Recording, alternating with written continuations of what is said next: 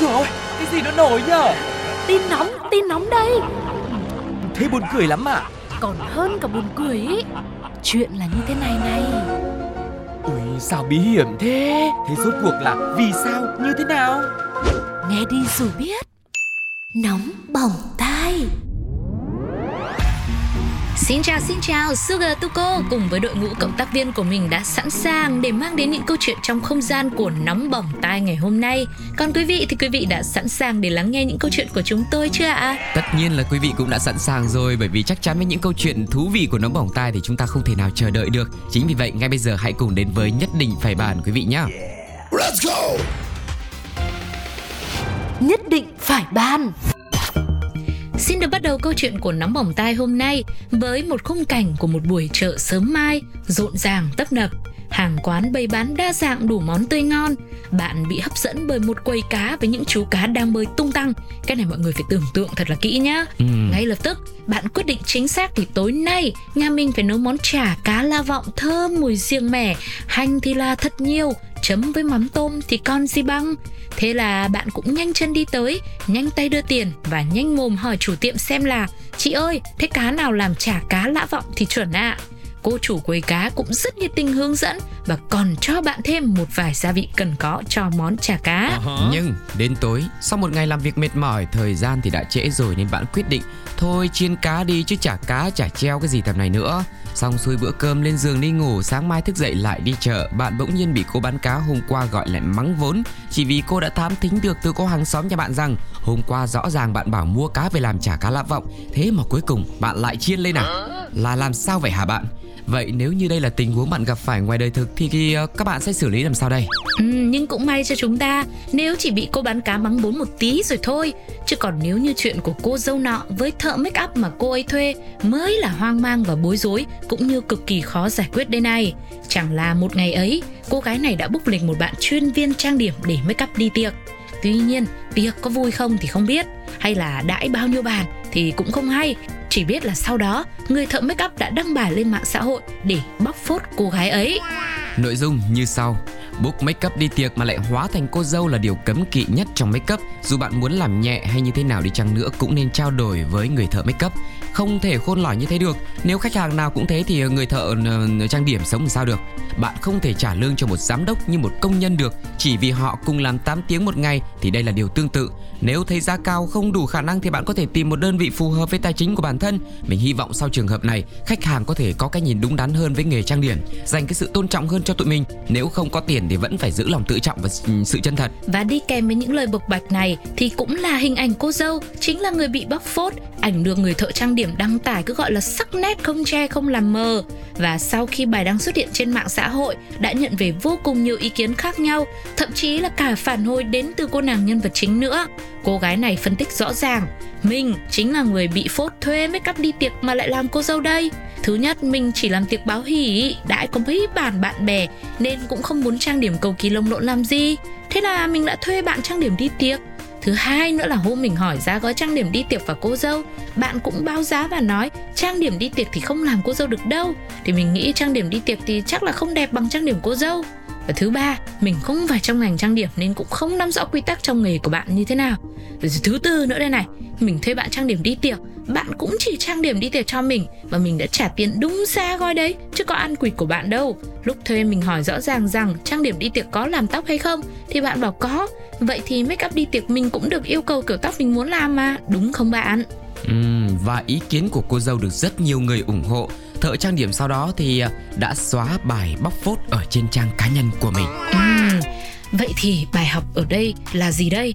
Một số người thì cho rằng trang điểm đi tiệc và trang điểm cô dâu là khác nhau nên nếu cô dâu làm vậy là cũng có thể ảnh hưởng đến uy tín của bên trang điểm ừ thế chỉ sai ở đây một cái là thái độ của người thợ make up là quá là nặng nề rồi. Sau lại còn đăng ảnh công khai nhất là vào trong ngày vui người của người ta nữa thì cũng làm ảnh hưởng đến người ấy rất là nhiều đúng không ạ?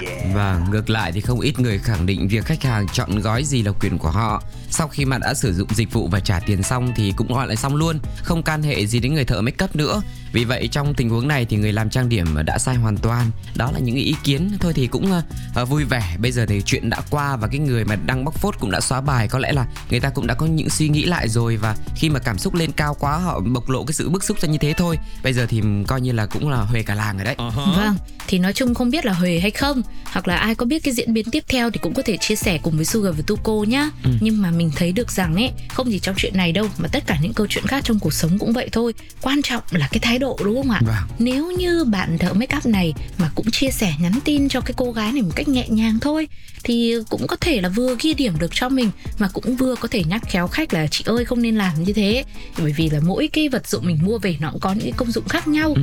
tất nhiên là các bạn có thể gọi là à, đa nhiệm dùng món này để làm cái món kia. Nhưng mà ở đâu đó khi mà mong muốn, ví dụ như cô bán cá ban đầu ấy, cô ấy bán cho bạn cái loại cá chuyên để làm chả cá lã vọng mà lỡ về bạn chiên lên bạn ăn không ngon thì có phải là bạn lại mắng vốn ngược lại cô ấy đúng không ạ? Đúng. thì đấy thì mỗi người cũng sẽ có những cái lý lẽ của mình. Thì là làm sao cố gắng là ở mỗi cái sự việc mình cứ bình tĩnh mình trò chuyện với nhau một cái thái độ ôn hòa nhẹ nhàng thì biết đâu mọi thứ nó sẽ lại à, vui vẻ hơn rất là nhiều. Vâng còn bây giờ thì chúng ta sẽ cùng nhau dành thời gian để nghe xem cộng đồng mạng sẽ nói gì câu chuyện về chả cá. À quên câu chuyện về người thợ make up và người à, đi make up này quý vị nhé cho hỏi mấy bạn bên chủ tiệm make up như này nhé. Chọn gói make up cô dâu, nhưng đi tiệc thì chủ make up có trả tiền lại không ạ? À? Hồi này em hỏi thật.